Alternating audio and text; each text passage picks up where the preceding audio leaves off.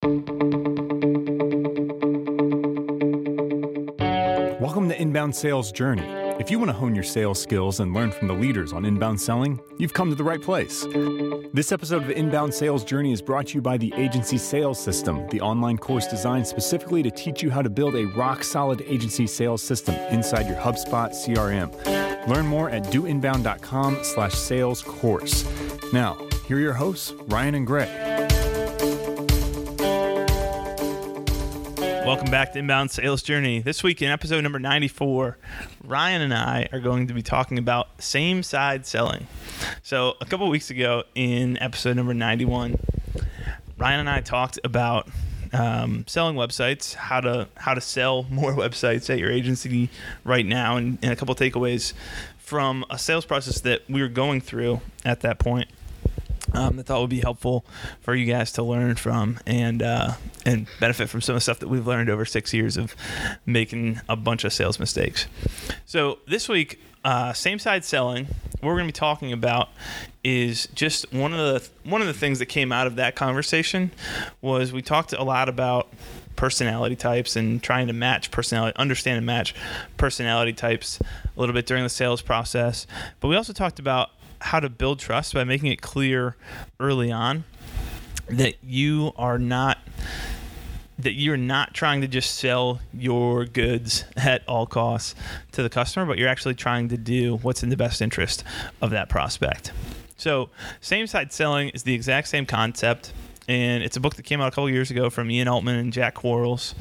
Uh, if you guys have not read it yet, it comes recommended and we're not going to get into what we're not going to spoil the whole book for you guys, but essentially that's the, the title kind of gives away um, that the book is about how to specifically and tactically um, help both sides get alignment and uh, and just kind of share that, that mutual understanding that they're on the same side trying to achieve success for both organizations. It's not a zero sum game where one side wins and one side loses. So, Ryan, I wanted to just kind of briefly talk about some of the ways that, that we do this in the sales process or have learned to do this or should do this in the sales process. Is there anything in your day to day? What are some of the tactics or ways that you try to establish? Um, establish trust or establish alignment, I guess, with prospects who you're talking to? So I think a big part in the beginning is um, is rapport building and just kind of getting that skill down. So not just diving right into sales, although in the case that we shared, Gray, a few episodes ago, that was kind of taken off your hands when immediately the the woman you were talking with went went right for what her expectations are and what she's looking for and so there wasn't a whole lot of opportunity to do that so you have to be flexible obviously to to work with the prospect that you have um, but just like I don't know. I think that there's hopefully the steps we have are genuinely caring individuals about people. And I think it's really just getting yourself in the mindset of it's okay to not make the sale because realistically, like, you know, we talk and we put this pressure on salespeople around what, what's your close rate. Um, you know, and we tie a lot. It's, it's easy to tie numbers to performance on salespeople, but that puts a pressure on salespeople also to try to make every opportunity work, even if maybe it's not the best fit for both sides. And I think that's potentially why salespeople have gotten a bit of a stigma.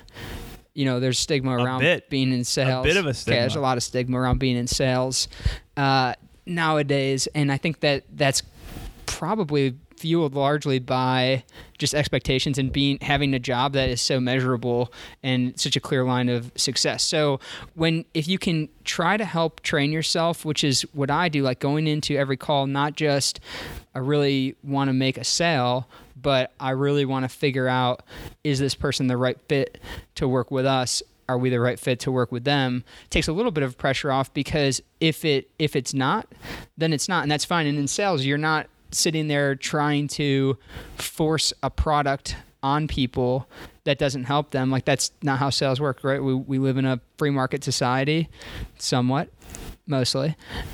Again, not political, but mostly. And people get to choose like is this right for me is it not right for me so if you but if you take that approach and if you go into it not with i have to make the sale but i'm genuinely going to go into this call and build a relationship with this person and see if we do have the best service for the best agency for them. Uh, I think that's going to be really helpful. And I think as agency owners, being understanding that it's not the close rate and things like that, those are important like metrics to judge people on.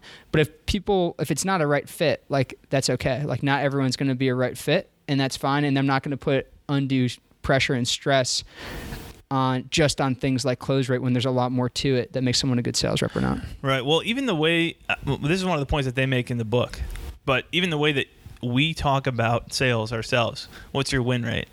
Like, was this closed won or closed lost? The deal itself.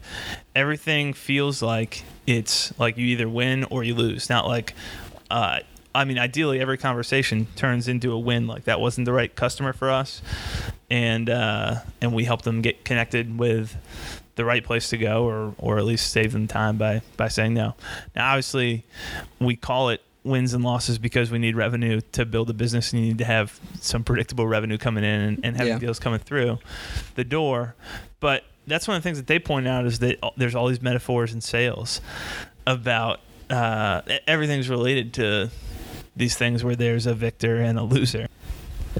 But the reality of the situation should be that we're trying to help our customers succeed um, just as much as we're trying to succeed. So we're not just trying to win their money for doing nothing, obviously.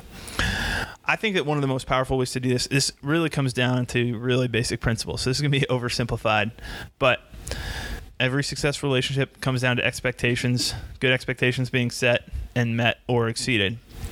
And so what you need to do is obviously you need to communicate to the customer. So say that you're trying to find the best solution for their specific needs, uh, not just sell them a prepackaged solution or whatever it is. But don't just say it, then you need to back that up.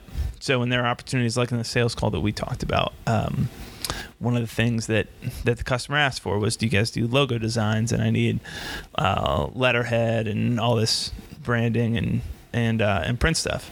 And just to clearly say, it's not that we've never done that before or don't have the technical ability to figure out how to do that, but that's not our sweet spot. So just saying, hey, that would make your life a whole lot easier, wouldn't it, if we did that? But that's not that's not what we do, and we're not the best bang for the buck. If you want those things done, so go somewhere else. And here's a couple other people who you could work with. And guess what? Those people also do web design, and so maybe you'll just want to work with them completely. Saying those types of things that may cause you to lose the sale uh, but if it doesn't cause you to lose the sale, first of all, it's the truth. If it does cause us to lose the sale, that's a better solution, at least for those specific things for the client. And if it doesn't cause us to lose a sale, that builds an awful lot of trust and establishes your reputation as someone who's going to say and do the right things for the customer. So, those are the basic principles here. Um, that's our our book recommendation. Ryan and I have gone through, and we've got a couple other episodes where we've mentioned quite a few sales books. Um, so we can link up to some of those in the show notes as well. If there's a there's a sales book that you guys have read that's hit you, that's been helpful to you, shoot us a note. Let us know what those books are, or what stuck out to you, what's been helpful, and we'd love to hear about it and talk about that on a future episode as well. All right, well, stick with us. Next week, we are going to be back talking about um, why your inbound salespeople, really everyone at your organization, but your salespeople specifically, need to have a personal brand. So we'll dive into that next week. And until then, keep moving forward. Thank you for listening to Inbound Sales Journey. You can find the show's notes for today's episode at doinbound.com slash sales journey. That's doinbound, all one word, dot com slash sales journey. Today's show is sponsored by Do Inbound, the world's first project and process management platform built specifically for inbound marketing agencies. Learn more at doinbound.com.